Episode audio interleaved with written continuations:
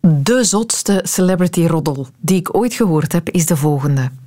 Harry Styles denies he contracted chlamydia from a koala. Ik kan dat even vertalen voor u. Harry Styles ontkent, dat is dus die van One Direction, ontkent dat hij chlamydia kreeg van een koala. Dat is zo'n... Dat, hoe, hoe ontstaat zoiets? Waar komt die roddel vandaan? Het is als volgt gegaan naar verluid. Harry was met een One Direction collega, Liam Payne, in een koala-opvangcentrum op bezoek geweest in Australië. En daar zou een koala met chlamydia, want dat is een groot probleem onder de koalas. Heel veel wilde koalabeesten hebben chlamydia. Um, die zou op hem geplast hebben. En toen had iedereen chlamydia. Hop, klaar, rikketikketik, artikeltje naar de drukker en printen maar.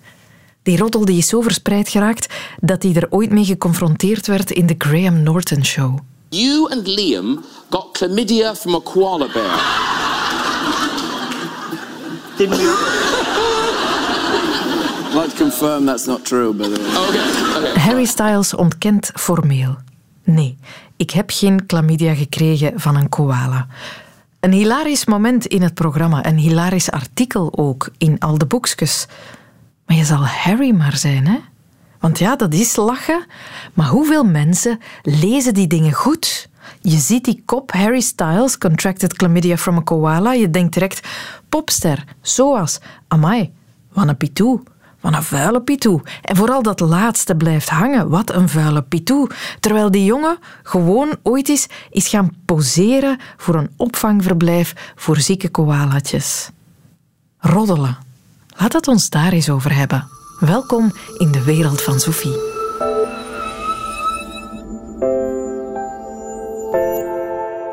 We doen het allemaal.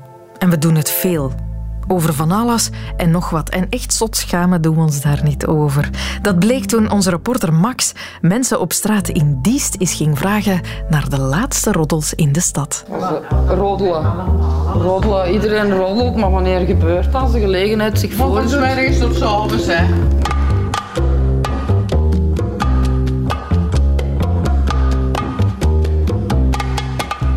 Moest mee naar de etalage gaan, want moesten schoenen gekozen worden. En eh, het moest iets heel gemakkelijks zijn, want ik moet de hele dag recht staan, zegt die mevrouw tegen mij, want ik sta in het onderwijs. En dan hebben wij allemaal zoiets van, oh my god. Ze staan in het onderwijs, ze moeten de hele dag recht staan. Wij zitten de hele dag, zeggen wij dan altijd zo van achter. Ja, wij zitten de hele dag.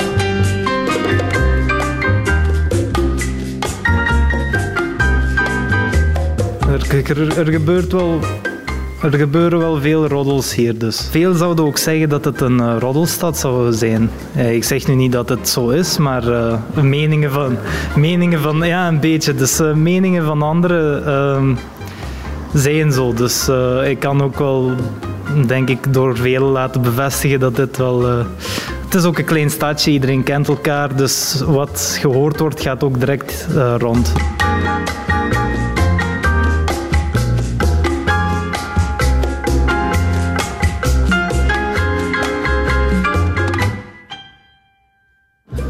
Weten natuurlijk wel veel graag over elkaar, dat wel.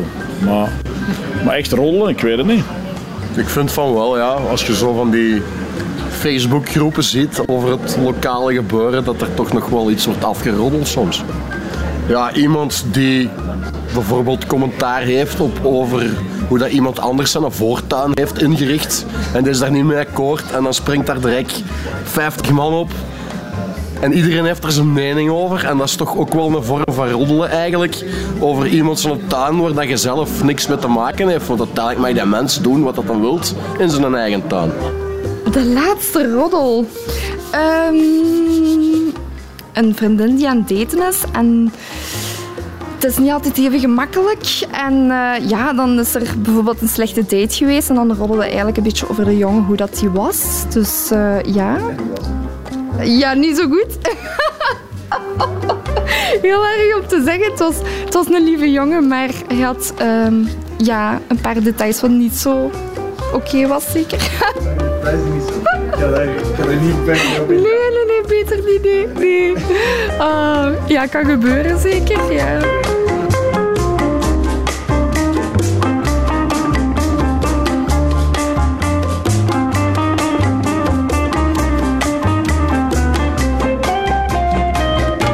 Roddelen doe je gewoon al om eh, bepaalde dingen te kunnen uiten. En om eens eh, te kunnen zeggen van... dit zijn nu de leuke momenten om eens te kunnen roddelen. Hè? Op de ras gaan zitten en eens roddelen. En is een beetje lullen over wat er is gezegd geweest en wat je zou willen zeggen tegen andere mensen. Het feit is nu, je komt andere mensen tegen. Niet, niet, niet al diegenen die altijd in je bubbel zitten en je hoort altijd dezelfde verhalen. En nu komt je andere mensen tegen, je hoort andere dingen, andere verhalen. En dat is gewoon superleuk. Tuurlijk. Hè. Ik denk dat veel mensen daar een of ander plezier toch uithalen. Om, eh, ja, dat schept, ik heb altijd gelezen dat dat een bepaalde band schept. Dat eh, roddelen over iemand, degene waar je tegen spreekt, eh, dat schept een bepaalde band met die persoon. Dat je in vertrouwen neemt om iets te zeggen over iemand anders. De sappigste roddel. Amai, dat zijn echt wel vragen. Ehm, ja, ook weer toevallig over jongen eigenlijk. De vrouwen praten graag over de jongens, over dates. En ehm, ja... Ja, details kan ik inderdaad wel echt niet zeggen. Ja, het, ik moest ook het echt over mezelf houden. Ja. Ik zou het zo direct niet kunnen zeggen eigenlijk. Maar waarschijnlijk als jij je direct omdraait en weggaat, gaan we over u beginnen roddelen. Max hangt eraan. Hij is het volgende topic in Diest. Nu, voor we Diest gaan veroordelen, we maken ons er in Vlaanderen allemaal schuldig aan. Meer zelfs dan in andere regio's in Europa. Ik moet daar vaststellen dat onze Vlaamse communicatiecultuur toch net ietsje anders eh, eruit ziet. En dat we eh, die stap overslaan. Dus dat wij heel veel blijven hangen in het communiceren over elkaar, over elkaar excuseer, maar ehm, niet het gesprek met de persoon in kwestie aangaan. En dat maakt ook dat je ehm, eigenlijk die persoon ontneemt om iets aan dat gedrag te doen. En het zal dus ook niet veranderen. En we blijven ons daar dan massaal aan ergeren. Dit is Nele Verrezen. Zij is criminologe en ze begeleidt met haar bedrijf Marcel's Journey bedrijven en teams tijdens grote veranderingen. En ze stelt, er valt veel nuttigs te zeggen over roddelen. Hè. Het verbindt ons. We kruipen letterlijk dichter bij elkaar om te horen wat we moeten weten. We delen per roddel informatie over Kijk, ik keur dat gedrag af. Ik ben zo iemand. En als je gesprekspartner het daar dan mee eens is, dan heb je een klik. Jullie zijn allebei zo iemand. En dat is waardevol. Dat verbindt familieleden, vrienden, collega's. Maar er is natuurlijk ook een keerzijde aan geroddel. De besproken persoon of personen die kunnen ernstig lijden onder dat geroddel als het te ver gaat. En wanneer dat is, wanneer het te ver gaat, dat kan Nele zeer helder aanduiden.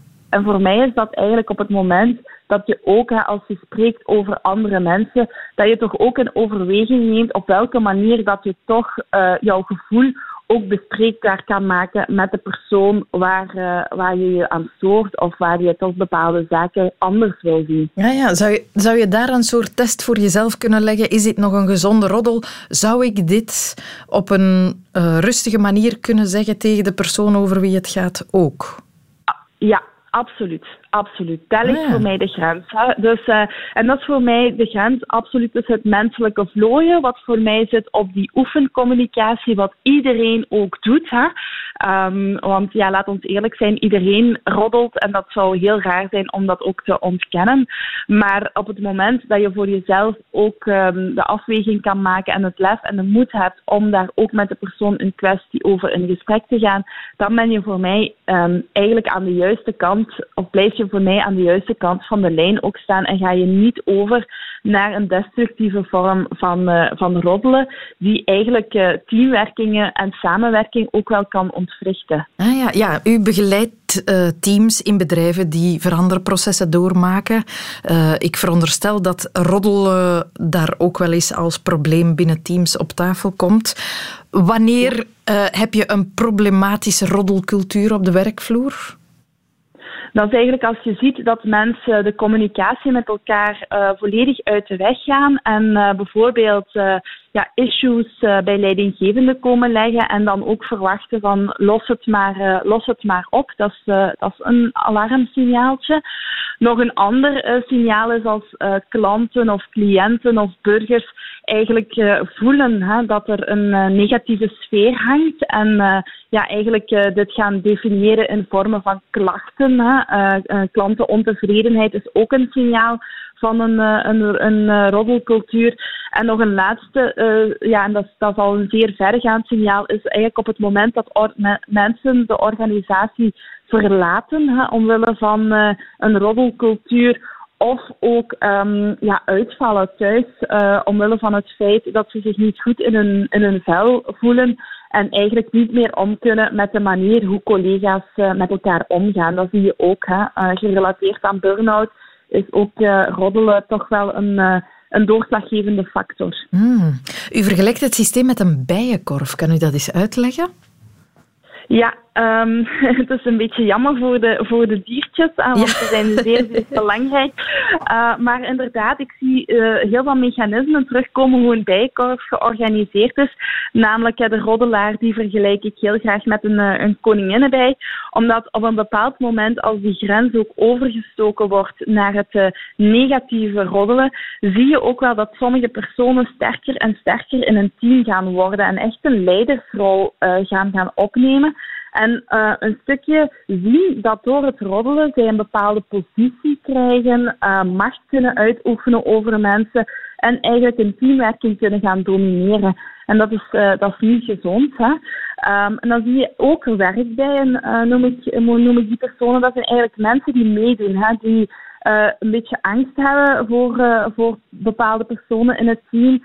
En die zoiets hebben van, ik doe eigenlijk liever mee, want als ik dat niet doe, dan kom ik misschien zelf in het oog van de storm uh, terecht. En ja, dat is het laatste wat deze mensen dan ook uh, willen. En dan gaan ze eigenlijk gaan, gaan meedoen. Dat zijn eigenlijk ook de meelopers. Mm -hmm. klinkt, um, klinkt verrassend op het systeem van pesters, die dat ook doen ja. om zichzelf te, een, een sterkere positie te geven binnen een groep vaak. Absoluut, ja. Roddelen, en dit is, het, dit is het tricky kantje eraan. En daarom dat ik ook zeg, die grens is zo, zo, zo belangrijk.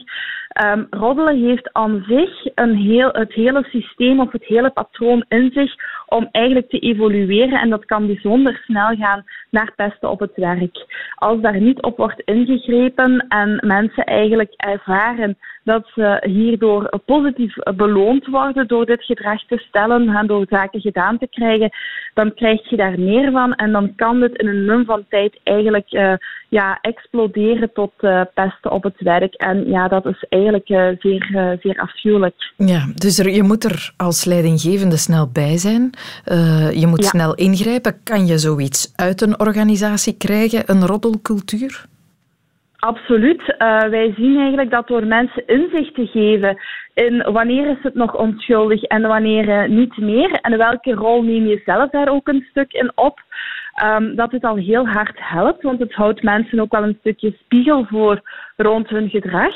En anderzijds um, zie je ook dat als je mensen kapstokken kan aanreiken in uh, het communiceren met elkaar op een waarderende manier en ook leert om te gaan met de reacties van hoe de ander reageert op jouw communicatie en feedback, dat het heel hard helpt. En dit is eigenlijk ook, en ik haal daar echt mijn inspiratie ook uh, in de Scandinavische landen, hè, zoals ik al zei, waar dat mm -hmm. veel minder voorkomt, um, omdat je daar dit systeem ook ingelepeld ziet hè, bij jongeren, bij kinderen, en eigenlijk meer die open communicatie ook krijgt, omdat je daar net een stapje verder gaat van uh, zij leren niet alleen van hoe je uh, op een goede manier boodschappen overbrengt, maar ook hè, hoe je dan omgaat met die reactie van die ander. En ik hoor hier veel te veel in teams en in bedrijven mensen zeggen die uh, ooit de stap geprobeerd hebben om die open communicatie aan te gaan, maar dan zo'n geweldige reactie uh, gekregen hebben dat ze eigenlijk dichtklappen en zeggen: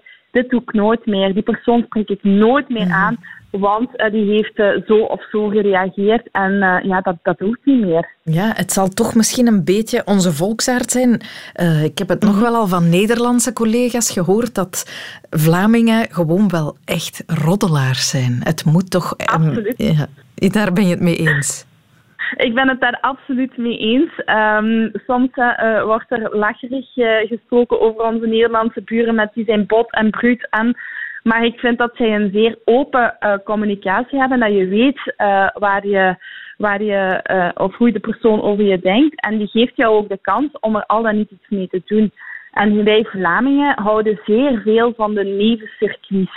Mm Wij zeggen het uh, liever tegen tien personen dan tegen de persoon in kwestie. En dat stoort mij ontzettend. Ja, ja, ja. en als iemand dan eens eerlijk zijn gedacht zegt, dan schrikken we daarvan.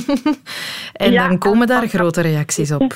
Ja, ja, absoluut. En dan gaan we ons verdedigen of ontkennen of uh, het bij de persoon leggen. Of uh, zeggen, uh, aard van het beestje. Um, ja, dat soort van dingen. En dat is jammer. Ja. ja. Is er eigenlijk een verschil tussen de geslachten? Roddelen mannen evenveel als vrouwen? Of zijn er toch verschillen? Um, ik krijg die vraag heel vaak. um, mannen en vrouwen roddelen in frequentie evenveel. Huh? Uh, maar er is wel een verschil in de manier hoe er geroddeld wordt. In uh, teams waar je uitsluitend dames hebt, zie je dat uh, er op een veel venijnigere manier over elkaar gesproken wordt met meer steken onder de gordel, waardoor er ook een grotere schade wordt aangericht, omdat er ook heel veel privé-details mee in de gesprekken verweven worden, die eigenlijk niets meer met professionele zaken te maken hebben. En um, ja, op die manier wordt er een grotere schade aangericht en zie je ook wel dat in teams met uitsluitend dames, hè, dat het... Um, grotere gevolgen heeft. En dat je eigenlijk uh, daar meer werk te verrichten hebt als er uh, um, geroddeld wordt uh, op, een, op een negatieve manier. En in teams met, die gemengd zijn, mannen en vrouwen, of alleen maar mannenteams, zie je dat dat veel sneller kan doorbroken worden. Um, ja. Bij vrouwen gaat het er venijniger aan toe. Dat is heel kenmerkend hè, voor roddelen. We dichten dat gemakkelijker vrouwen toe. Hoe komt dat eigenlijk? Zijn vrouwen altijd al de grote roddelaars geweest of speelt er meer mee? Je voelt mij komen, hè? Ja, er speelt meer mee. We moeten terug naar wanneer roddelen ontstaan is. Niet het gedrag, maar wel het betitelen als roddelen of achterklap. Roddelen is op zich een vrij recent woord. Pas sinds de late 19e eeuw zijn we dat in het Nederlands gaan gebruiken. Komt uit het Jiddisch en het via Nederland, Noord-Nederland in het Nederlands verzeild. En daarvoor sprak men eigenlijk van achterklap uh, vanaf de 13e, 14e eeuw. En daarvoor bestond er eigenlijk geen woord om roddelen te benoemen. Men had wel gerelateerde woorden, geruchten en zo, maar er was geen woord om over roddelen te spreken tot de 13e eeuw. Dit is Elwin Hofman, postdoctoraal onderzoeker van het Fonds Wetenschappelijk Onderzoek Vlaanderen. Hij heeft onderzoek gedaan naar roddelen en gender in de vroegmoderne tijd. En hij legt uit waarom dat begrip achterklap net dan, in de 13e eeuw, ontstaat. Ja, dat hangt eigenlijk samen met het opkomst van een negatieve visie op spreken en op uh, spreken over anderen in het bijzonder. Vanaf de 13e, 14e eeuw beginnen de, de kerk en de overheden eigenlijk steeds meer in te zetten op het schrift, op de geschreven cultuur. En daarmee willen ze hun eigen macht versterken. Mm En om dat te doen, brengen ze eigenlijk het gesproken woord in discrediet en gaan ze een woord bedenken om dat te verwerpen. En dat woord wordt in het Nederlands achterklap. Ook in andere talen ontstaat op hetzelfde moment woorden als uh, gossip in het Engels, commère in het Frans.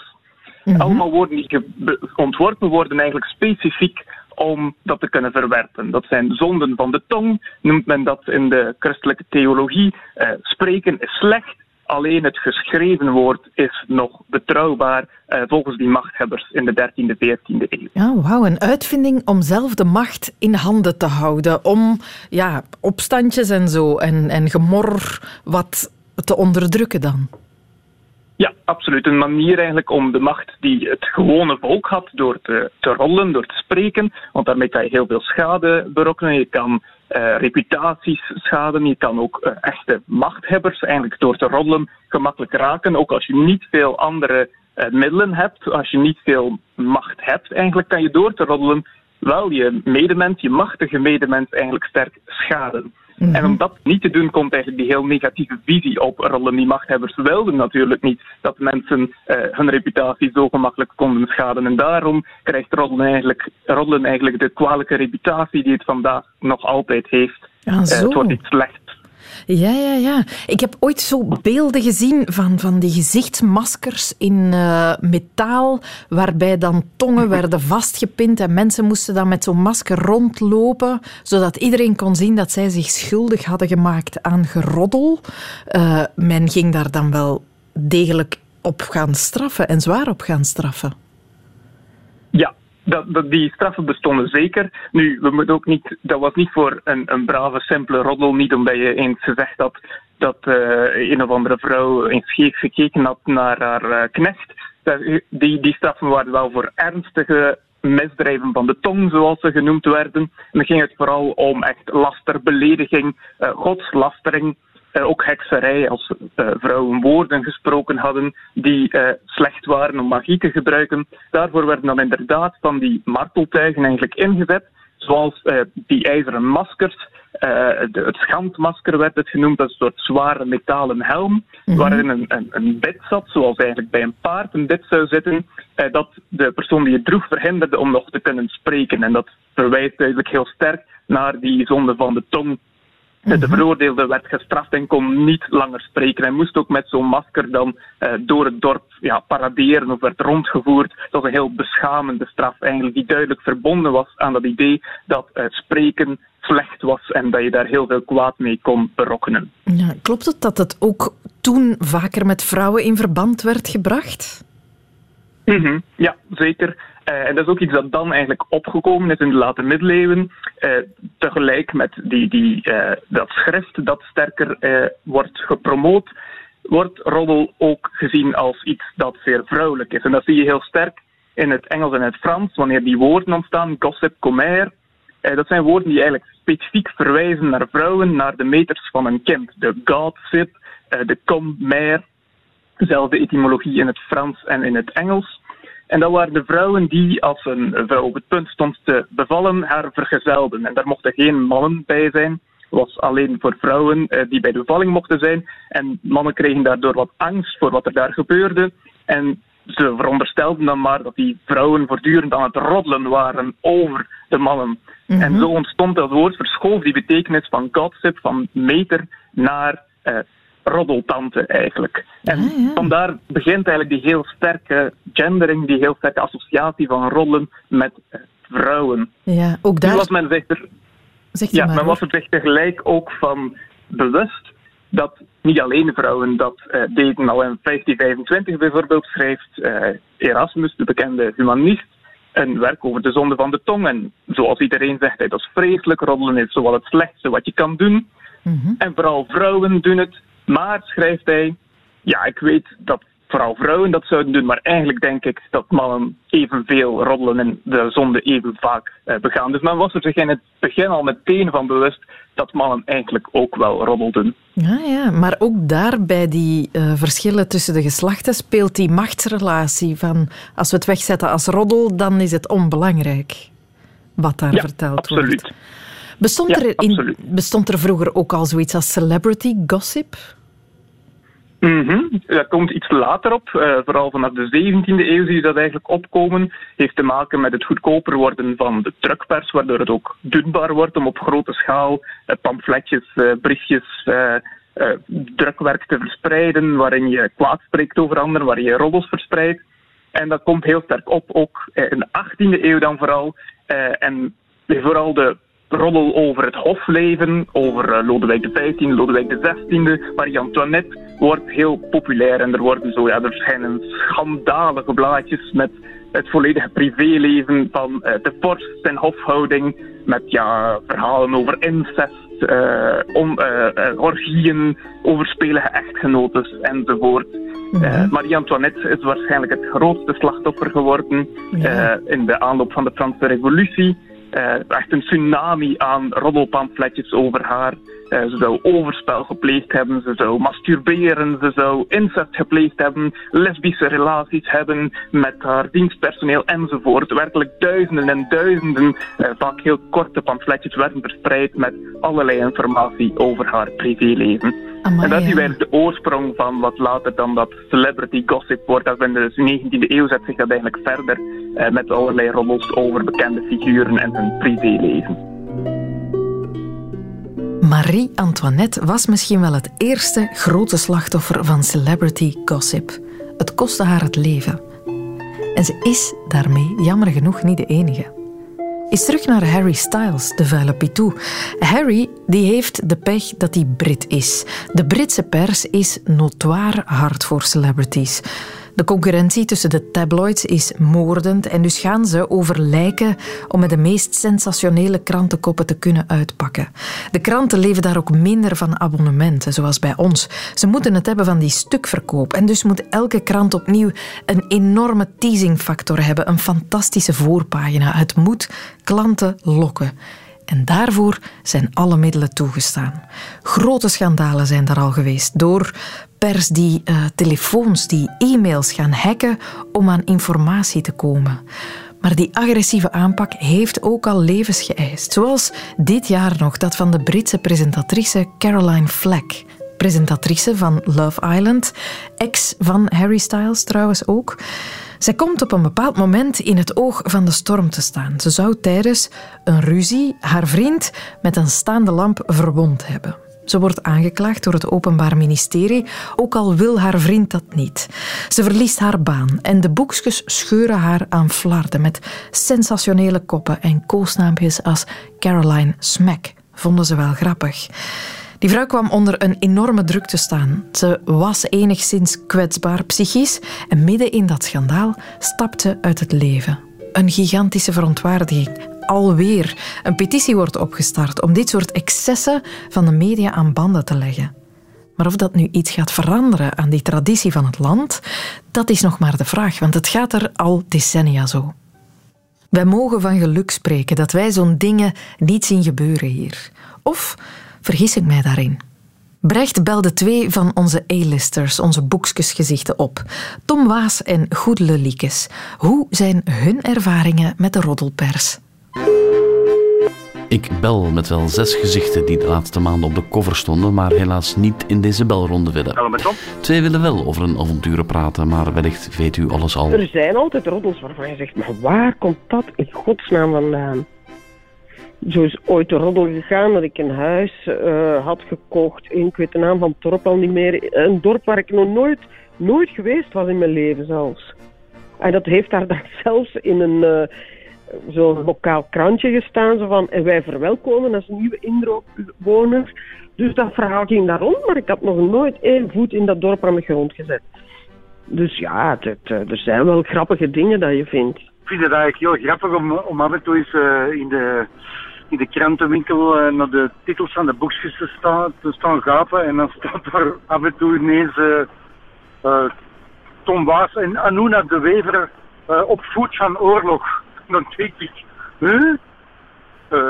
ik, heb, ik heb die ooit eens aan een telefoon gehad de ene keer, voor de rest keer bij elkaar niet. En dat begon zodanige proporties aan te nemen dat ik op de deur zelf heb gebeld naar Anuna om te vragen van, wat is het probleem eigenlijk? Ja, wacht, en hoe is het begonnen? Anuna zegt iets over alternatief reizen. En dan vragen ze zoiets van ja, en Tom Waas, ja, die zouden, dat, die zouden daar ook eens mogen over nadenken. Over alternatief reizen. Mm Die kop wordt dan. Uh, uh, die stommerik heeft het nog altijd niet begrepen. Hè? Dat, alsof dat uit Anuna er uh, mond komt. Mm Dan bellen ze naar mij. En dan, maar ik heb ondertussen al wat ervaring. Dan bellen ze naar mij en dan zeggen ze ja, zeg, Anuna heeft dat gezegd. En dan staat er een beetje later, staat er dan in, in datzelfde, in, in een tv-familie stond er dan, uh, wat stond daar niet meer? Uh, Gijs, Gijs jong, zwijgt.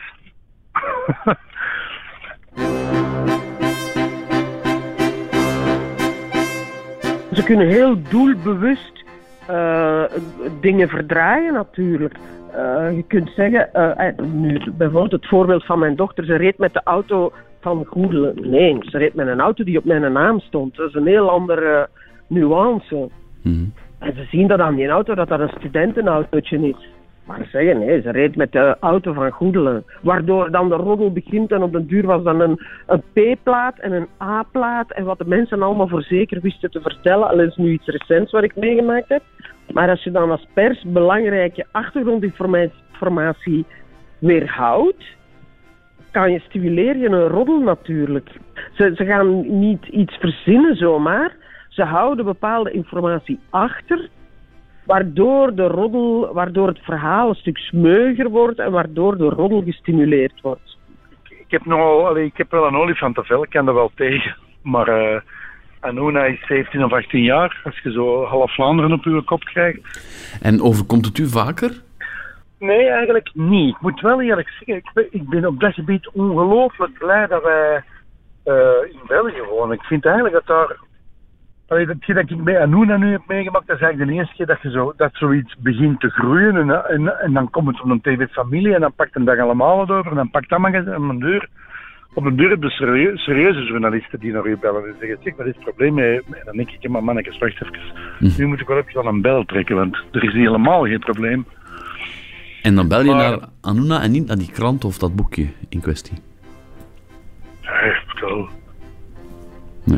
Nee, dat is gelijk dan, eh gelijk dan een, een regisseur, denk ik, ook nooit naar de recensent zal bellen. Dus, Ah ja. eh, allee, Ge- snap je? Ik denk dat dat zoiets is. Ik denk, Vooral geen aandacht geven. nee, en ik belde eigenlijk ook gewoon nogmaals. Ik belde, ik belde naar Anuna omdat ik dat, gewoon omdat ik dacht, hey, die krijgt eh, alle, heel het zure internet over haar. Hè? Ehm, terwijl er, dat, dat er eigenlijk helemaal niks is. En dan, maar ik denk dat je dat inderdaad gewoon moet negeren. Dat is part of the game. Hè. Eh, Als blijkbaar als je met een kop op tv komt, zijn ze ook verplicht om in de boekjes te komen. Terwijl, ja, voor mij hoort dat daar niet echt bij. Dat is niet iets waar je een, een, een, een huid tegen kan kweken, want Goedele, laat ons eerlijk zijn, jij gaat al lang mee, hè? Ja, er zijn er weinig die zo lang meegaan. Maar dat is ook omdat ik heel, heel jong begonnen ben, zal ik direct zeggen. Maar het, eh, het went niet echt, nee. Ehm, het, het, eh, ik kan heel moeilijk tegen onrecht. En dat is iets wat mij al tekent van als ik heel jong ben. En dus dat went niet, nee. Dat, eh, ehm, omdat dat zo onrechtvaardig vaak is. Goedele, ik ben blij dat ik u aan de lijn krijg, want jij staat deze week op de cover. Is het zo? Ah, oei.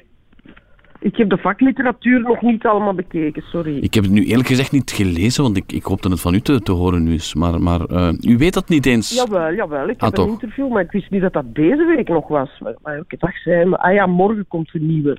Ja.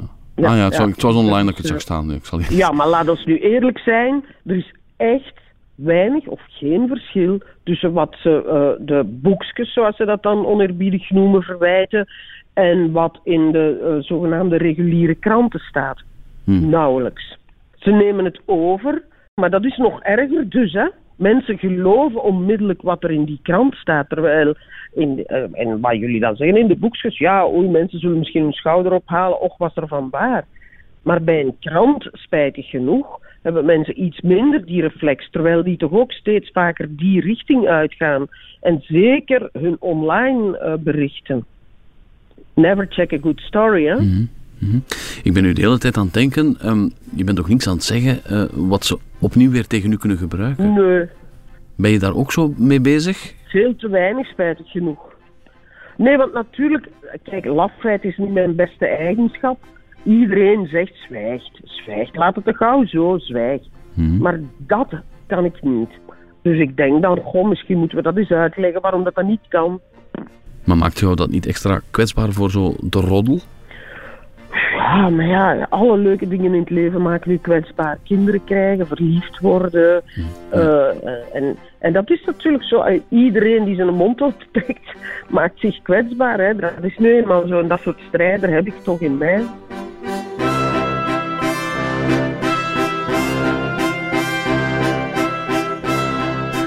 heel dat gedoe met Anuna is door mijn mama eigenlijk hm, door mij naar oren gekomen. En mijn moeder belt mij en zegt, wat is dat, wat is dat, wat is met? Heb je ruzie met die de Wever? Ik weet van niks. Hoe ruzie met Anuna de Wever? Ja, dat staat in de boekjes. Ik weet van niks. En dan, dat is, dat is het moment dat ik die boekjes eens afpak en kijk. Ah ja, ah ja. En dan beginnen ze te lezen wat er eigenlijk aan de hand is, volgens hen. Ja, Allee, ik denk als je met je kop op tv komt in Engeland, daar zitten paparazzi in je tuin. Hè? En, en eh, daar missen ze alles uit en alles. Allee, dat, is, dat moet verschrikkelijk zijn. Hè? Want ja, Ja. ik bedoel, eh, allee, Het is wel Radio 1, maar als ik dan toch wil eindigen met een roddel, bij Tom Waas moeten we in de tuin gaan kijken, zeg je nu net. ja, voilà. Godzijdank zitten ze hier niet in de struiken. Maar helemaal vrijuit gaat de pers bij ons toch ook niet. Never check a good story, zei Goedele daarover. Belangrijk om in gedachten te houden wanneer je nog eens zo'n sensationele kop onder ogen krijgt.